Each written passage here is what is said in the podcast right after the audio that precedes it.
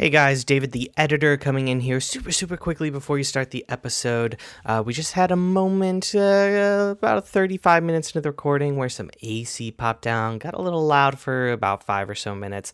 Sorry about that. Usually we try to just stay in nice, hot, uncomfortable environments when trying to record this, and you know, it just got flipped out for a little bit. You can click skip if you don't want to deal with it, but uh, yeah, I'm gonna get out because you don't want to hear about editor David. You want to listen to the episode. Goodbye.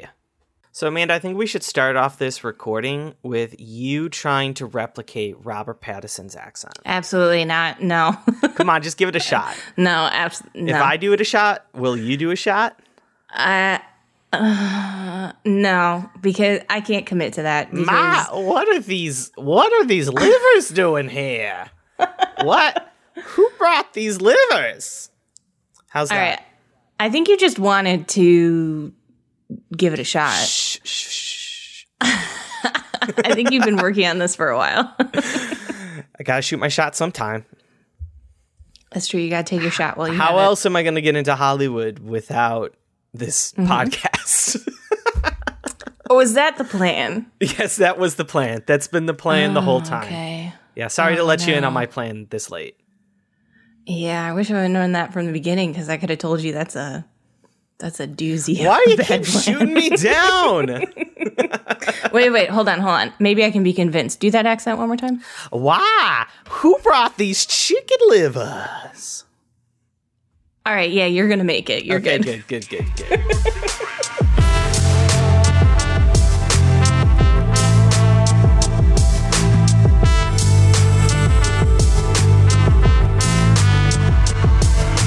Hey everyone, welcome to Adapted for Your Viewing. My name is David and I watch too many movies. And my name is Amanda, and I read too many books.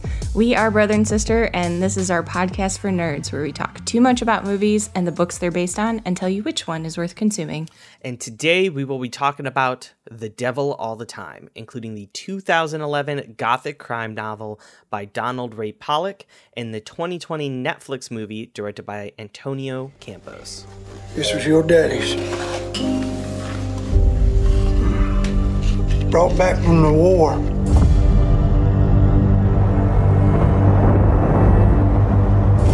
I Figure it's time to pass it on.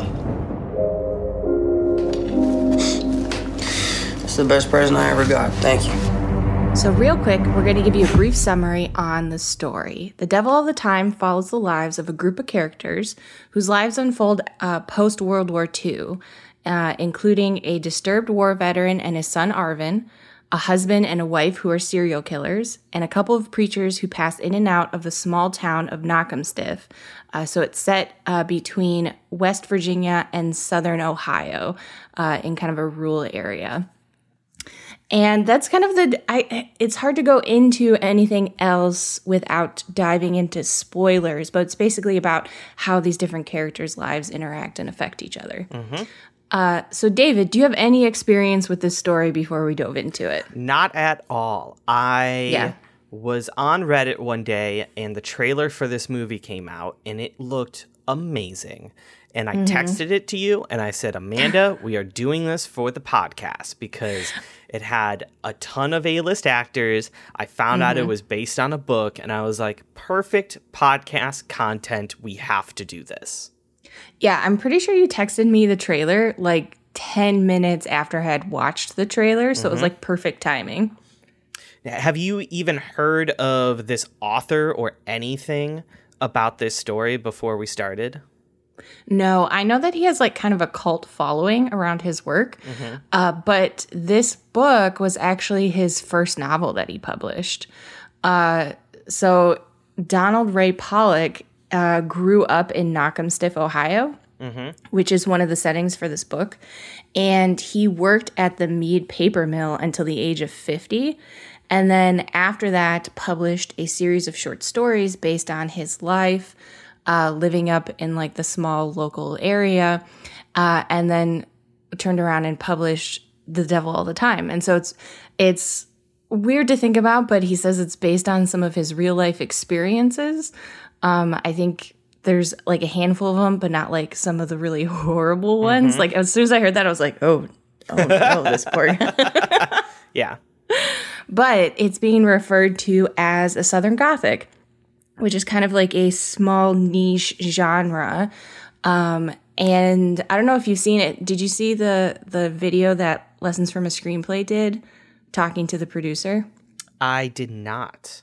It's actually really, really good. And they talk specifically about the Southern Gothic genre and uh, kind of the choices they made because of it. So I super recommend you watch. it. I think you'd find it a really interesting one. Yeah, I've been noticing that that Southern Gothic genre has become a little bit more popular, and maybe I've just noticed it more because I recently played this year the video game Kentucky Route Zero, which kind of played on like some themes uh, that this book has as well, and it's it's it's really good. I tried to get you to spooky? play it, and you refused. You absolutely refused. I did because I watched the trailer and it like usually video game trailers are like this is what the gameplay looks like. This is what you'll be doing.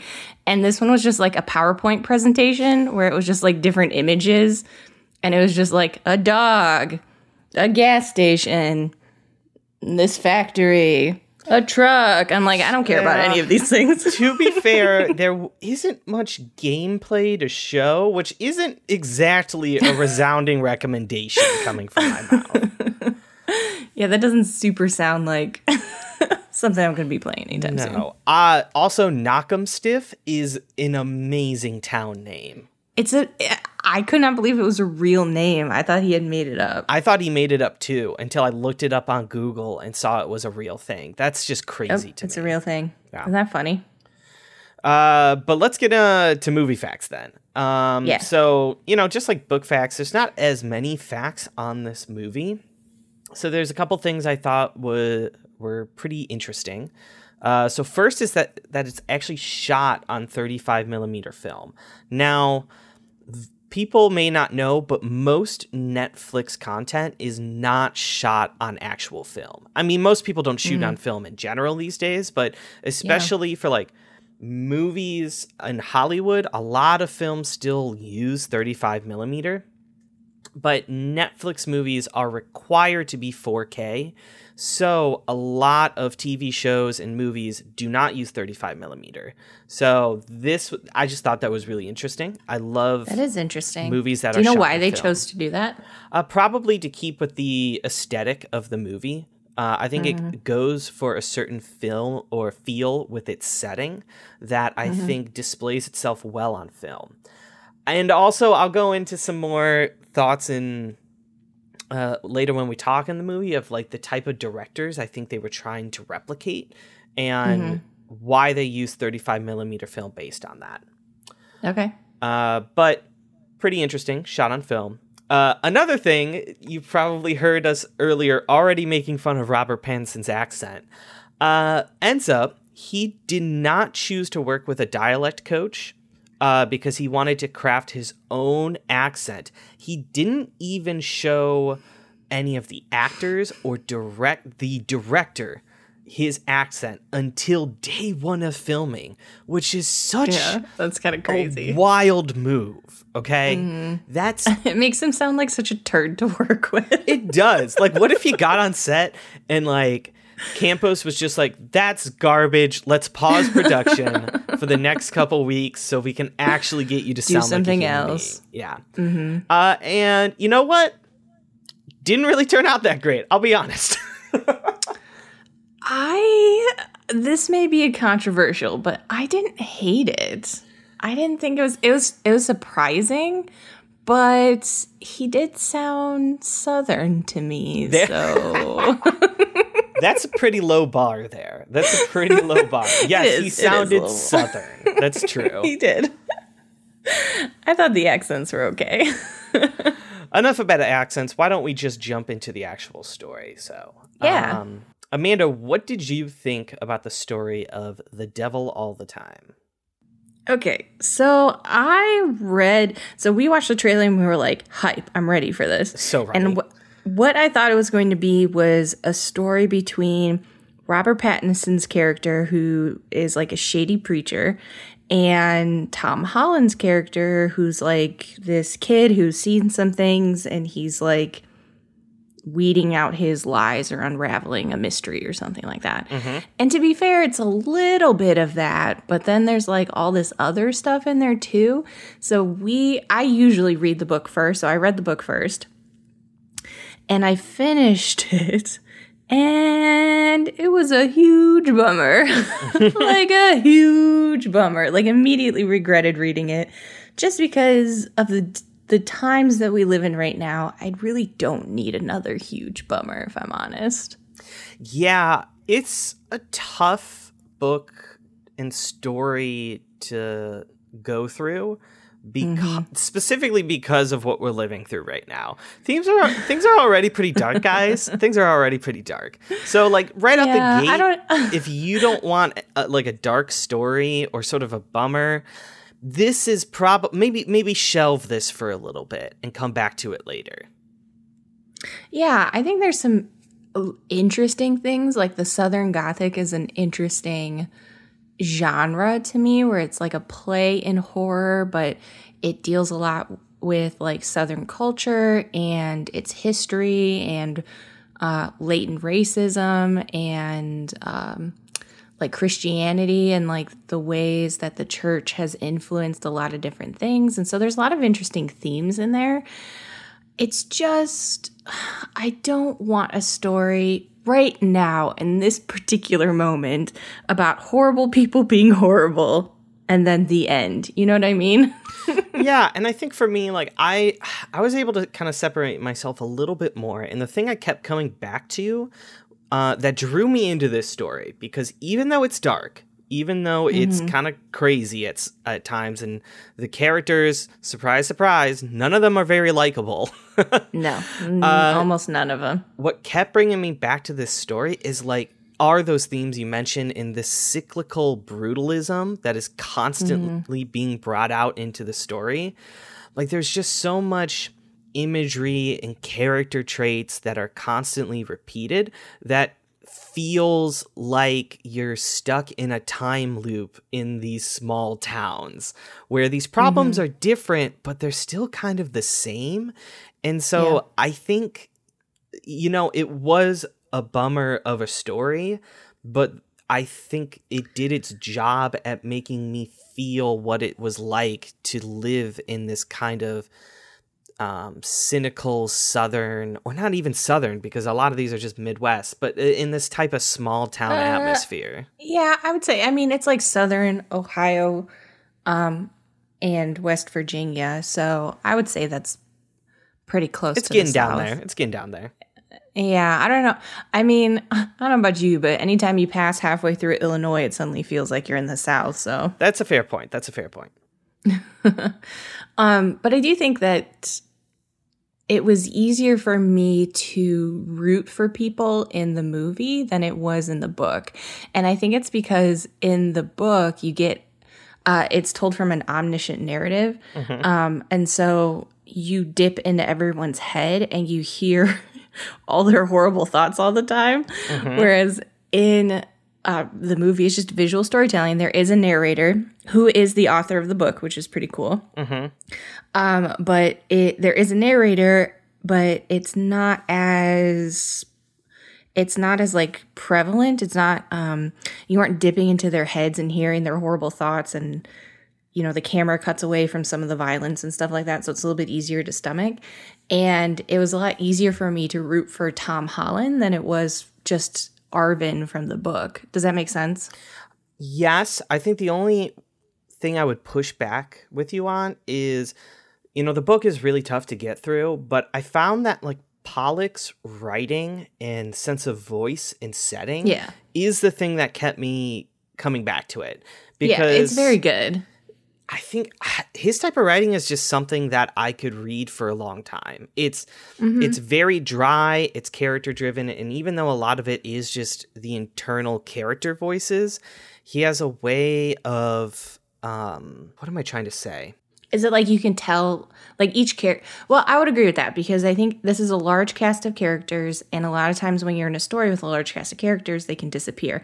I remember every single main character from this, um, which is definitely credited to his writing.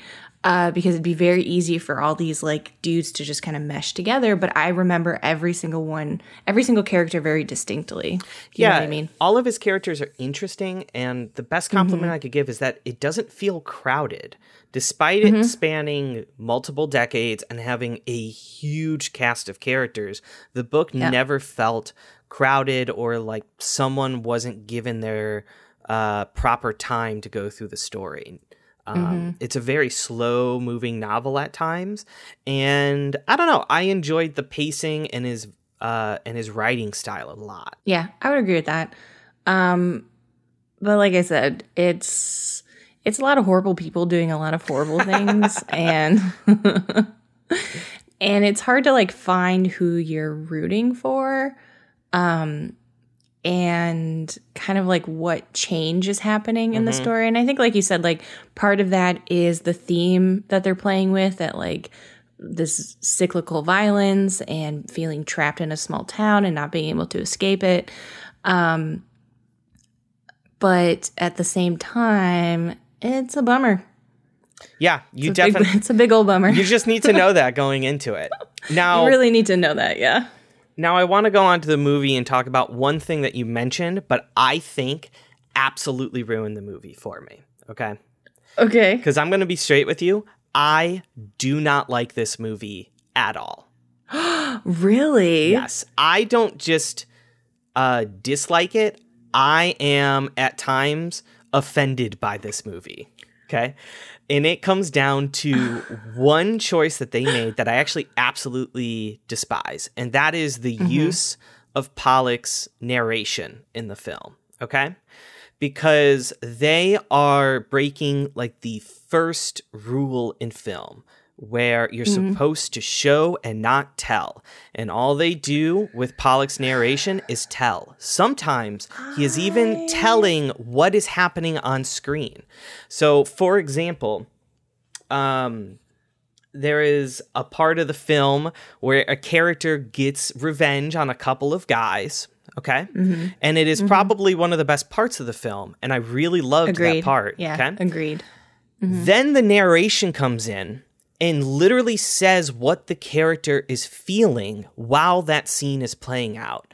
And you do not need that, okay? It is almost treating the audience like they're dumb. Like they can't figure out that this character who is beating up on a bunch of fools is angry. and so, ah, like, it got so. I don't know if I agree with that. Tell me why. I, I didn't mind the narration that much because I think the visual storytelling was there. And I think it gave the film a, a warmth that was a little bit needed. Because if I was just watching this, a bunch of horrible things happening on screen without like somebody there with it made me feel like somebody was there with me with during the movie. And so usually I actually like it started off with narration and I was like if this narration doesn't last the whole movie I'm going to be pissed. Like if this isn't something they're actually going to use, I'm going to be pissed that they opened this movie that way. But then they used it throughout the, the entire movie. And so I was kind of okay with it. So, what else do you think it added besides warmth? Because I'll be honest, I didn't feel any of that warmth. Uh, because I kind of did. Like the guy has like a, a southern drawl. He's it's the author. He's from the area, so it feels like he's telling you a story from his hometown from when he was a kid. Okay, now it just feels like we're back into last week and it's Princess Bride. And at any given time, we're going to zoom out and there's going to be Pollock reading this to a child who's shivering under his covers because his uncle told him a terrifying story before he No, went to that bed. that would be horrible. That'd be too horrible. there is at one the the point at the film where I actually threw up my hands and almost walked away, and instead I just finished it because I only had two minutes left of the film. Is at the end, uh, there is a character who says something, and then Pollock says, "He said." Okay, like he just comes out and says, uh, "He said," after the character said it, as if I'm reading a book, and I. I disagree with the choice. And I think here's here's why I really don't like it. I think the pacing of this is very strange at times And I think it wants to rush through a lot of character stories because there's so many. I think that this story Yeah. would have best been served in something like a three or four episode miniseries because Uh, well, I agree with that. Yeah. it just it didn't take the time to breathe. It wanted to be uh no country for old men. That's what it wanted to be. Mm-hmm. yeah, a little Um, bit. They were going for the there's so many shots that reminded me of like Coen brothers type of filmmaking. But I think because they didn't ha- they didn't have a single character that made you laugh. They didn't Mm-hmm. have any break in the story and they were just Mm-hmm. rushing from one thing to another. I just by the end of this, even though the performances were good, I just I just think it was sloppily put together from a screenplay perspective. I don't think so. I liked it. I liked the movie. Um, I didn't like the book as much, but I really enjoyed watching the movie. And I don't know if that has anything. Did you? How did you consume it? Did you do book first and then movie, or I the did opposite? do big book first, then movie. Yes. I, think part of it was maybe I was like relieved that it wasn't as brutal as I thought it was going to be. So mm-hmm. I enjoyed it a little bit more. I didn't mind the pacing because honestly, I felt like the narration helped me jump from one time period to the next. And I do remember the part where you're talking about where the narrator bumps in and like says he said, and I'm like, well, that's a weird choice. It was a really weird choice. But I didn't hate it didn't ruin the movie for me. It it didn't make me hate it. Like I said, it it brought some much needed warmth, I feel like, to the movie. Yeah, I think if they could have split this up and gotten rid of the narration, because like mm-hmm. even though I dislike the narration, I do understand why it's in there. Because without it, there are certain story beats that you would miss. But yeah, I'm not so much of it is internal. Yeah, I'm not so mad about the story beats. I'm more mad about the narration telling me about how a character feels. I think that is a cardinal sin, sin in filmmaking. If you have to have your narrator come in and tell you how a character is feeling at that moment, you did not do something from a filmmaking perspective or a screenplay perspective um, to get the audience to feel that emotion. It it felt as bad. I know you won't get this reference, but it felt as bad as the initial cut of Blade Runner with Harrison Ford narrating the entire movie. That's how I felt like going through. it. I don't think it was as bad because I think that um, I, I mean, I I liked it when the narrator was helping introduce all the characters. I thought that was great, um, and I think yeah, they probably could have changed how they used his narration throughout the rest of the story, just to like help us do time jumps and like move in different locations maybe. Um, but i think some of the parts like especially in the beginning where we're meeting all the characters and we have the voiceover i like those parts. I think they're pretty good. Well, but i can see why it would ruin it for you. are there any other parts of the movie you want to mention? Uh not non-spoiler parts so we can we can jump into This is probably I never would have thought the devil all the time would be the one we most disagree about.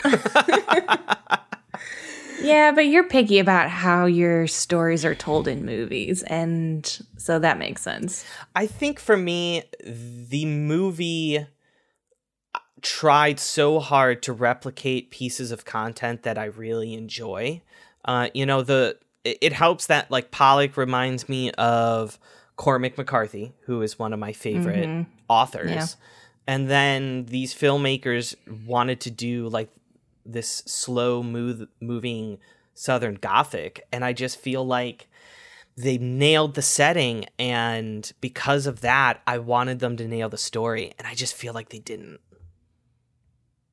Yeah, I think it's a it has to do with your expectations because I think because this came out for Netflix, my I still have like an expectation of like straight to video movies being like all right.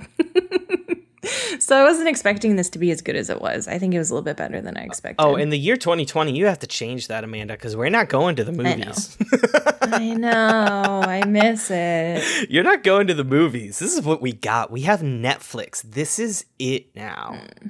I know. Basically like all of our new adaptations are going to be straight from Netflix, guys. Yeah, actually, All looking looking at some future episodes, it's like just Netflix. So Basically just be Netflix, prepared yeah. for that. Yeah. Uh, so Amanda, would Mm-hmm. you recommend people watching this movie?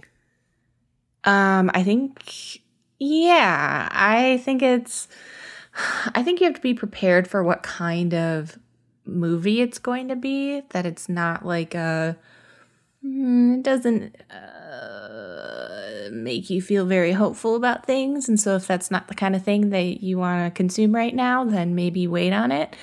Um, but I do think it's kind of like a spooky, I guess spooky is the wrong word for it, but like tense, southern. Um, it definitely fits into like a gothic theme. So if that's something that you want to consume, especially around Halloween, I would say go for it. Uh, I think the performances are really good, and so it's worth watching. Yeah, I think I I would agree with that. I mean, I I am someone who's pretty picky, uh, like you're saying. But if if you are like me and you watched the trailer and you had expectations for this sprawling epic. Um, Which I don't think is unrealistic expectations, to be fair. No, not from the trailer. Yeah. from the trailer, the way Netflix has talked about this, to be honest, this seemed like an Oscar contender. The way they've kind of talked Yeah, about I think it that's how they've been trying to go about it. but it's not. So I think if you come in with tempered expectations and understanding what you're getting into, yeah, you'll enjoy it. Uh, David, would you recommend people read this book? It's kind of very similar to the movie. You really have to be prepared for this type of story. Um, if you're like me and one of your favorite authors is Cormac McCarthy, he's gonna he's gonna borrow a lot of themes and a lot of style from him, and you will probably enjoy it if you're prepared for that. If you read Princess Bride last week and you were like, I love the Princess Bride, I love how light and fluffy it is. This is not that. This is not that at all. It is nowhere close to being that. Yeah. So uh our recommendation is kind of a little split here Mixed. then. It's it's take a take a look inside and see what you're ready for. I don't know that I would recommend this book. I think the prose is fun, but not I don't like I don't like books where everyone's just terrible all the time. And I should have known that that's what it's going to be cuz it's called The Devil all the time. So Yeah, it- it's kind of on the cover there. it's kind of right there on the cover. So just know what you're getting into. Yeah, this one is the one most dependent on your taste. yeah, absolutely. All right, well, now that we're done talking in our non spoilers, let's get into the spoiler section. You know, I studied something. It's called the delusion. A belief that is untrue. It is our delusion that lead us to sin. Delusions! All right, let's talk about spoilers. Amanda, what are your favorite parts of The Devil All the Time? Is it is it all the dark parts? It's You mean every scene? Is it- ever? Is it that one dark part? that one dark scene, or the other one, or the other one where a bunch of people were dying horrible deaths? Yes, any of those, yes. Uh, I would have to say the performances are probably my favorite. I think There are some I think good moments. They are. I mean, it's it's like an all star cast, just acting the crap out of these pretty serious roles. Um, and I like everybody in it. I think it's really the cast is doing work in this, uh, and I think Tom Holland in particular was really like it. It like I said earlier, like it made it easier for me to root for his character because Tom Holland was doing such a good job. It was so easy to empathize with his character. Where in the book, it was like you were definitely empathetic towards the character, but you were kind of hit with like so so many bad things that people were saying and doing and thinking that it felt a little suffocating. It felt like hard to be like, all right, Arvin, he's the guy I'm rooting for. Um, but in the movie, I didn't have that problem. I was rooting for Tom Holland's character from the first time he was on screen.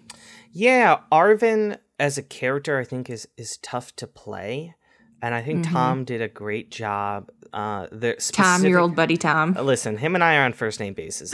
All of these char- all of these characters, first name basis. Gotcha. Um, there is a scene with him and Robert Pattinson that's sort of the climax It's of the really movie. good. It is. Yeah. They are acting so well in those scenes. Uh, Robert Pattinson is just hamming it up. You can uh, feel the anger that uh, Tom Holland's just like holding back in that scene when he's having that initial. It is probably one of my favorite scenes this year that I've seen in a movie. Um, And that alone, like, made me want to keep watching it. Yeah. Like I said, if if the entire movie was just their two characters being pitted against each other, I think I would have enjoyed the story a little bit more because there would have been like some really good tension. Like those were easily the best parts of the movie for me. I agree.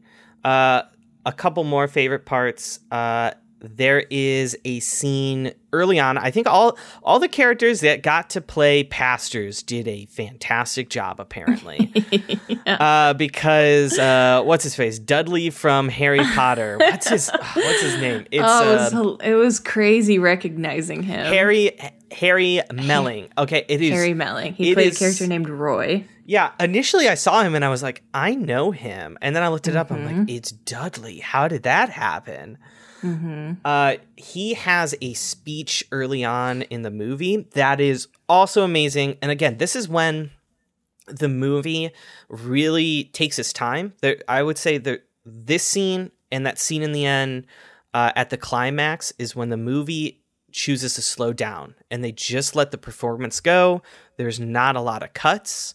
It's just a very slow scene, particularly that first scene uh, with Harry Melling's speech. They have this like Are you talking wonderful his shot. like his sermon in when he first gets in like in the church? Yes, his initial sermon. Uh-huh.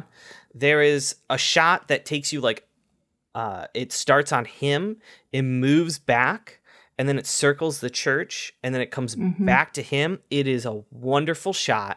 Um, and then it ends with him pouring live spiders all over his head. nasty, and I'm gonna be honest, not great looking CGI spiders. Uh, apparently they were real spiders. Were they real spiders? Too. Uh huh. Oh, that's super gross. They definitely added some CG ones in there. I I'm think they added to, some I have to add that one in. I have to look at that again. That's super Yeah. gross. Isn't that super gross? Yeah, he poured live spiders all over himself. That's that's awful. Okay, well, Yeah, hats off to him. gross. hats off to him. uh, other big name actors in this film, just in case you missed them, Bill Skarsgård. That's how you Mm-hmm. know it's going to be a great film when Bill Skarsgård is in it. Like we said before, Robert Pattinson, uh, David Atkinson, uh, Kristin Griffith, uh, Haley Mm-hmm, really Bennett. Mm-hmm. There's a lot Eliza of big- Scanlen. Eliza Scanlen. This this movie is like chock full of piece, people. Uh, Jason Clarke, Yep. that's another big name. Mm-hmm. Awesome, awesome performances, big cast. Again, if the movie would have just slowed down and kind of let the performances breathe a little bit more around those scenes, I think uh, the movie would have saved dude. itself It's a pretty me. slow paced movie. I don't think it would. I think it's as slow as it could kind of go. it's just weird because it felt crowded still. Like in the opposite Yeah. Way of the book, the movie felt like there were just too many things going on. I will say the one time I did feel that way was actually with um Sebastian Stan's character, the deputy, Yeah. Deputy Lee Bodecker. Um, there's an entire side story with him being like a dirty cop, essentially, um, who's running for office, and he is the brother of the husband and wife duo that uh, basically kill hitchhikers. Um, and his whole like it just it felt like it was so disconnected. Uh and then he's the guy at the very end that arvin has to kill to s- essentially escape. And so it's like by the time he kills robert pattinson's character you like that's where all the tension is. And so you don't really care about what happens who else he kills yeah, that's very true. He his character in general was probably one of the bigger changes they made to for the movie. Uh, In Mm-hmm. the book, I would describe him as much more cowardly um, than his he's an he's in an outright movie. creep in the movie Yeah, in the movie, he's a pretty big creep. He is also much more uh, desperate than he is in the book because in the book he is seen as much more of like a lackey to this uh, crime boss where in the movie it seems like he's much more desperate for like re-election and a power grab so it's Yeah. it's a slight change to his character um uh that did make him i think a little bit more menacing which which is kind of Yeah. needed when you get to that final think so. showdown at the end Yeah, definitely. Uh, one more favorite part I'm just going to mention. I think the th- reason why I got hooked into this book is because they have a prologue at the start that I think is just really good. It kind of hooked me. I think I can tell his first set of stories were short stories because it hooked Yeah. me in like a short story would. Like if they just made the prologue a short story, I would think What it's was- fantastic. It What was the prologue again? it's the scene when uh, Willard is taking Arvin out uh, to the prayer log and they first introduce it, and those hunters are talking about his wife, and then he uh, doesn't beat them up, but goes later to beat them up and basically pummels them. Uh, and it is seen as like this foundational character moment for Arvin. That I think just that's the scene that sort of hooked me into the story. Yeah, I get that. I would say one of my favorite scenes is the mirrored version of that scene, which is when Arvin is older and he's defending his cousin Lenora from a bunch of bullies. Um, and he hunts them down one by one, essentially. And it was like the one part, uh, the one super engaging part of this of the movie uh, where I was like hardcore rooting for Arvin, even though he was pretty brutally attacking these boys.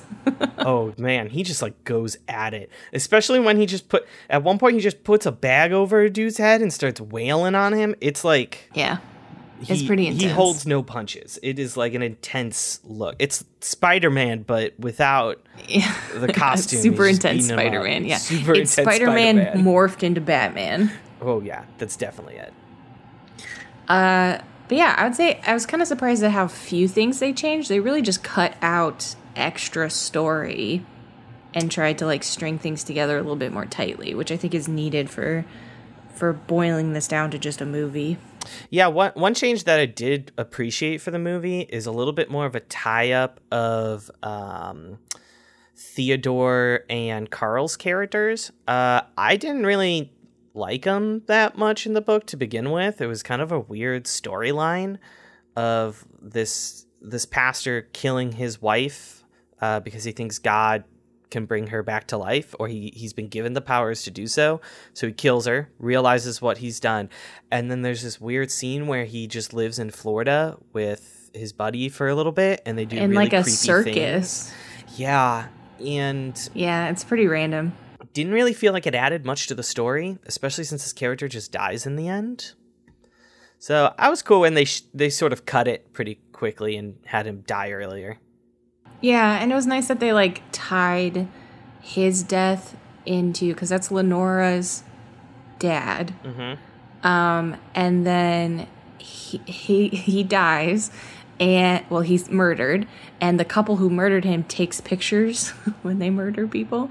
Um, and so it was that photograph that kind of condemned them and lets Arvin escape at the end. So it was nice that they like in the movie. It's nice that they kind of tied that in just like a little bit tighter.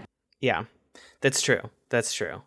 Uh, we haven't really talked about these two serial killer characters. Uh, it is probably the darkest part of the entire story. Um, what did you think of them? I'm kind of curious on your thoughts. Um, yeah, I think, uh, like I said, it, I would have rather. It's it's a little bit of a preference of mine, but I would have rather just zeroed in on like a couple of characters instead of being spread out among so many of them. They were fine. Um, I think they're a little bit more interesting in the movie than they are in the book. Um, because it seems like they're more at odds with each other in the movie than they are in the book. In the book, they're pretty much just like on the same team, ready to murder and have sex with a lot of people. Yeah, pretty much. um, so their parts were kind of the hardest part because they were straight up like serial killers. Um, Yeah. So their part their parts of the story were like the harder ones to get through because it was pretty graphic those parts. And it's really hard characters to adapt, especially since uh, I, I think one thing that I noticed in the movie, and it's a slight change they make, is how not terrifying these serial killers are. Yeah, They're much like- less terrifying. They're yeah. more bumbling than they are in the book, I feel like. Um, and I think a lot of that is just Jason Clarke's performance of Carl is like, he's just like a dirty, weird dude, which I, may, Yeah. maybe is more true to life because, man, he just plays him like this dirty, weird guy who isn't particularly terrifying. He's just more so like like pathetic more than anything else. right. Yeah. So they were like meh. They were meh for me. Yeah. Uh, any other changes you want to talk about? No, not necessarily. Uh, what do you think of the ending? It's okay. I really don't have more thoughts to, and this is for both the book and movie. Uh, I don't know if there's a better way to really wrap up this story, so it, I don't necessarily dislike it. Uh, I think it's just by the end of the story, you're kind of exhausted. And so I think he ends it in a way that ties up all the knots and nothing more. Um, so I just think I think it's okay, but it didn't really necessarily leave a lasting impression on me. Yeah, I would agree with that. I think there's a huge sense of relief as soon as Arvin finally kills the sheriff and gets away. Um, and maybe that's part of the point that like he's finally escaping, and so you also, as the reader, feel a sense of relief. Uh, but at the same time, I don't know. Yeah, it's it's like fine. Um, it feels a little bit like a bunch of short stories put together into a novel with kind of like this through line of Arvin, which is fine, but it, ulti- it ultimately takes away some of the satisfaction you get from just staying with Arvin and his point of view from beginning to end. And so you don't really like like halfway through the story, I was like, who is the story? Who am I supposed to be rooting for here? like, who is the protagonist of the story when I was reading it? In the movie, it's a little bit more obvious that it's, ob- it's definitely going to be Arvin. Um, and so it's a little bit easier to root with him and stay with him. But then, like, like we've talked about, like him killing the sheriff isn't really the climax to his story. It was killing the preacher earlier. So you kind of have like this weird third act where it doesn't like the stakes aren't quite there anymore. You know what I mean?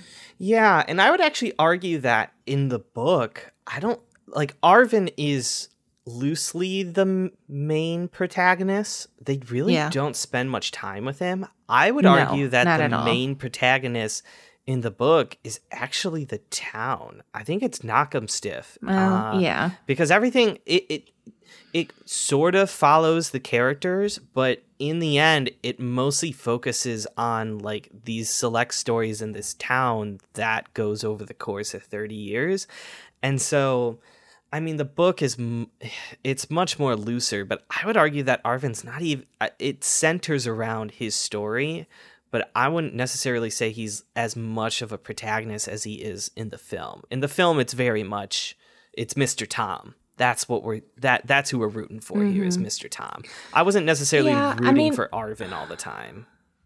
Right. No, not at all. And I don't I don't think like a protagonist is someone that you have to root for. Typically they're That's like the person who enacts the driving force of change throughout the story. And I would say eh, you know, Arvin is probably that for the most part. Um like he essentially like gets rid of he li- he's like cutting out like these rotten parts of his town and then he's leaving, right? Um but yeah, I don't know if that's necessarily as satisfying. Like his character doesn't necessarily change, right? Um besides be not becoming I guess he becomes like a different like cuz his dad was clearly had issues um some like post traumatic stuff from being in the war and becomes a murderer to like solve his issues and Arvin follows the same path, but he comes out as a different character. Um, you know, he doesn't, it, there's no indication at the end. I was kind of expecting it, but there's no indication at the end that he's going to go on and like enjoy killing or keep killing. Like he That's never true. kills for himself necessarily. Each time he kills somebody, it's uh, essentially to save himself or save other people, right?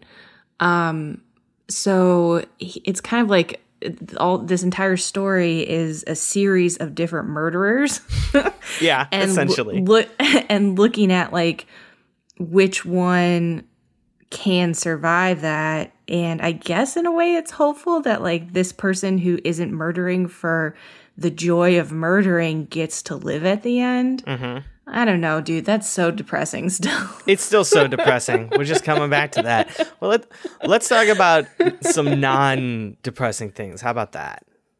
okay sure can you think of some non-depressing things Nitpicks? Are nitpicks depressing? yeah let's nitpick this thing All right, give me a nitpick, Amanda. Okay, one of my biggest nitpicks is that they have the a roll credits moment like not like 3 minutes into this movie. Like almost immediately. if someone doesn't know what the roll credits moment is, it's when they say the name of the or the title of the movie In as the a- movie. in the movie or as dialogue uh, Yeah. something. Yeah, they say Yeah. it within 2 pages of the book and 30 seconds of the Yeah. movie. Both times it threw me out. I was like, "Oh, you guys are doing this already. All right." Pe- people should just stop doing that. They should just stop doing that.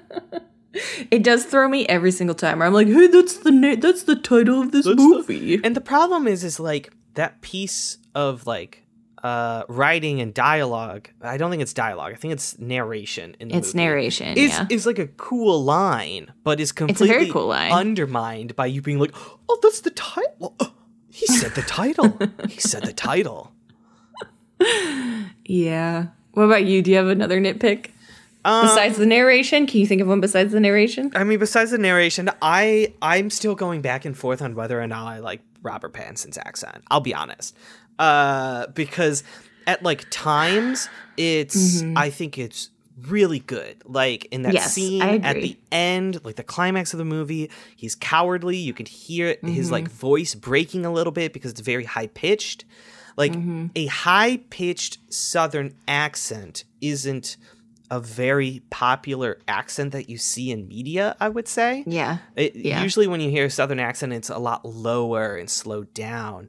His is very Mm-hmm. high, and like sometimes I thought it was genius, and other times I thought he sounded like a freaking cartoon character. It was Yeah. It's it's it threw me off constantly. And maybe that's like the problem with it. It's that like like by the end of like his character, I stopped noticing it as much. And I don't know if it's just because it was getting better. but like when yeah, when he first does it, it throws you out of the movie because you're like, "Oh, this is an actor's choice." Like it's like in bold think- in front of your face. You I know think what I mean? that's why it bothered me is because you Yeah. you hear it and you're like, oh, this man is acting. just like, okay, It definitely is, yeah. this is what this is what you're doing with this. Okay, Yeah, let's see how it turns out. These are the choices you've made. Okay. it's like that's the th- I don't think this accent exists in real life. I think it's just like an actor's southern accent. Hmm. I don't know. I feel like it does, but I feel like he was trying to do like a drawl, but it wasn't.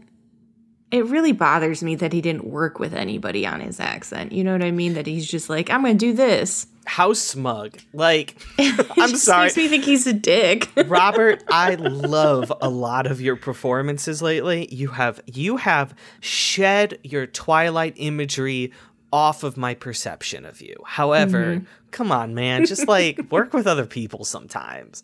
Like, yeah, how- no one's. what No one's does gonna- it- it surprising the cast with your accent add to the movie? Like, come on. yeah, yeah. Um. Okay, I have one more. It's kind of it's kind of a dumb one, but it threw me out for a second.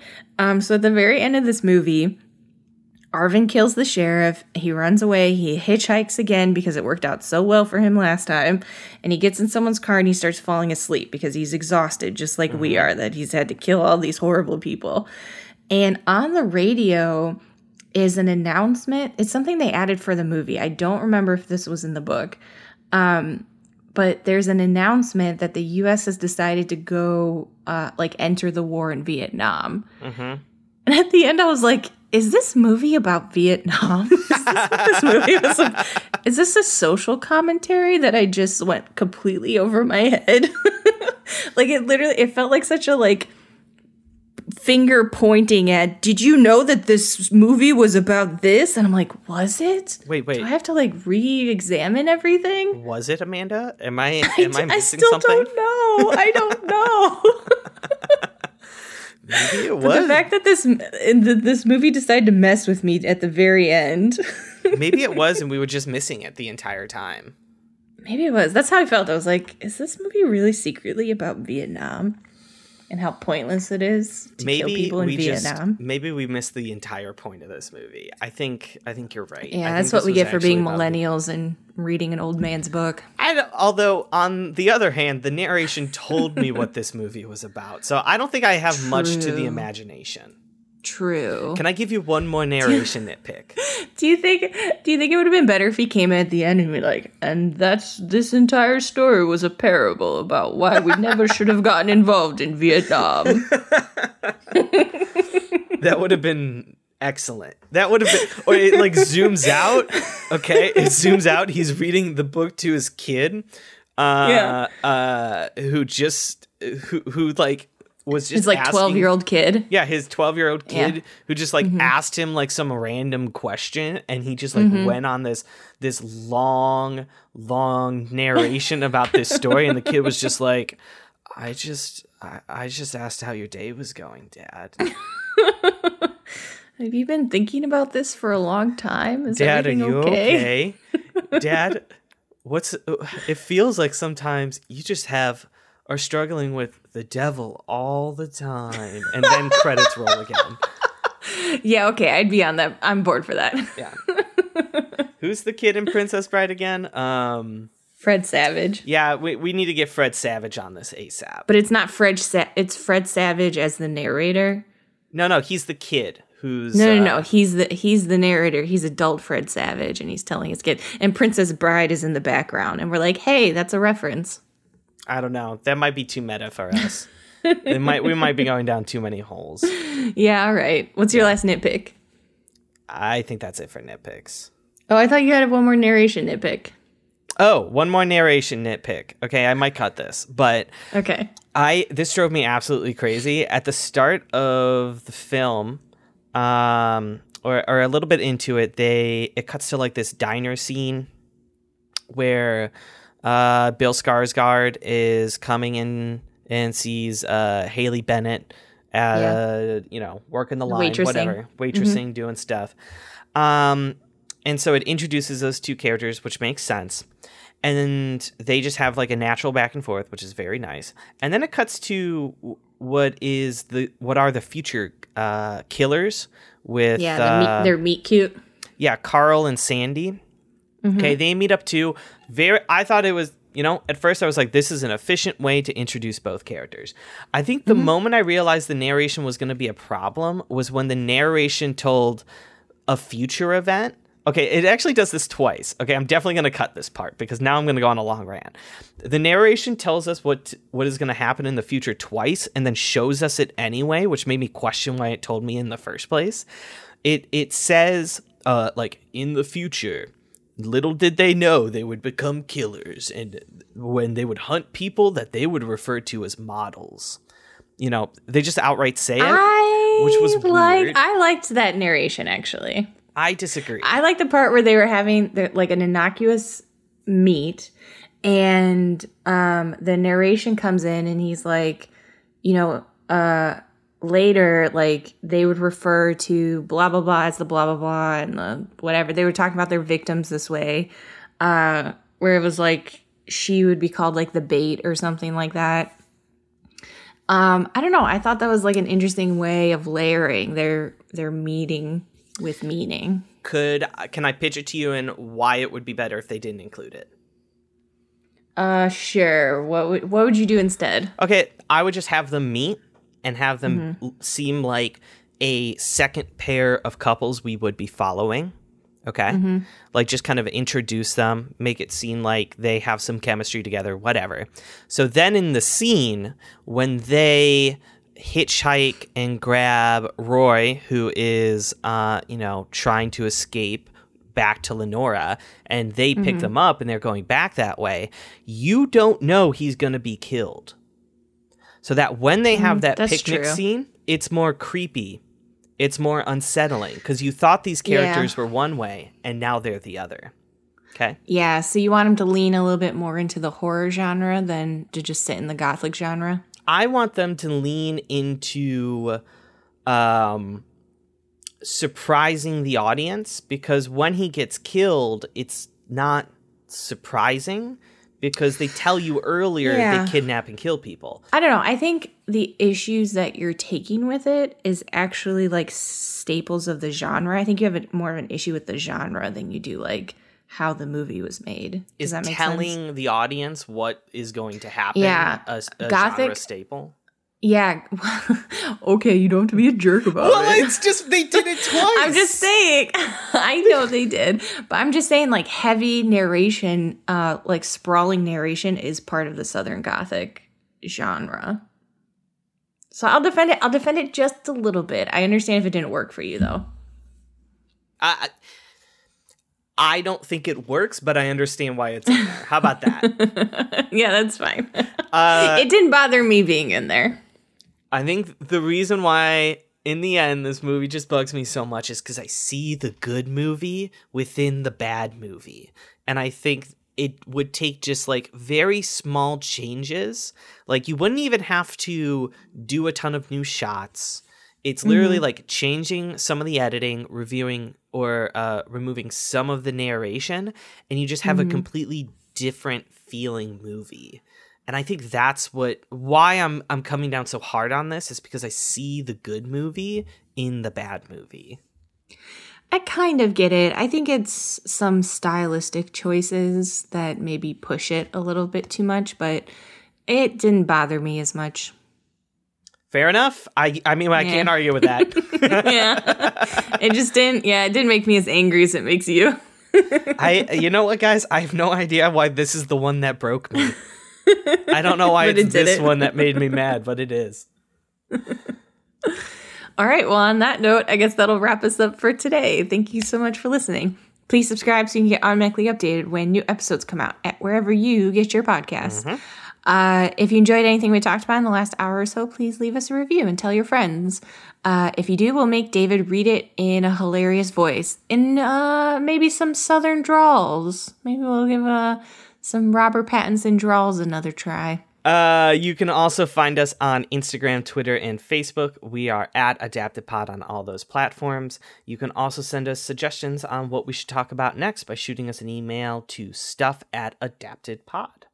Uh, special thanks to Catloaf for our intro and outro music. You are listening to the track Astoria Ditmars, which is just a good palate cleanser after watching or reading the story. So Absolutely. definitely use it as a way to just wash that bummer away. Yeah, definitely. Mhm. Um. So, David, do you know what we're doing next? Uh, I believe it's you picked uh, practical magic, so that I surely did. that's getting us into our uh, Halloween months. So yeah. I, I think actually Halloween times. this is releasing on the uh, October first of October. So now we're gonna get into the. October first of the Octobers. Did I really say that? yes, you did, my because you did, my man. Oof, okay, we got to end this podcast ASAP. all right. all right, then tune in next time to hear all about how we rate that adaptation. Until then, little did they know that they were going to review the greatest adaptation of all time. Is that is that Pollock Next time. narrating our the end of our podcast? Yeah, that's him narrating the end of our podcast. Uh, until then, David thought in his head. He he's he scrapped the bottom of the barrel for some sort of good bit as an outro, but but none came to his mind. So he sat there, dumbfounded in in sadness and despair, searching, searching for that bit. Until then, Amanda thought, and then she thought longer. And she thought if she paused, maybe David would fill the silence and she wouldn't have to come up with another bit for herself. And then she realized, hmm, I'm kind of sleepy, and ooh, we've been sitting here for a long time. Maybe we should end this bit now and just go on with our day. Okay, that got me. All right, decent bit, decent bit.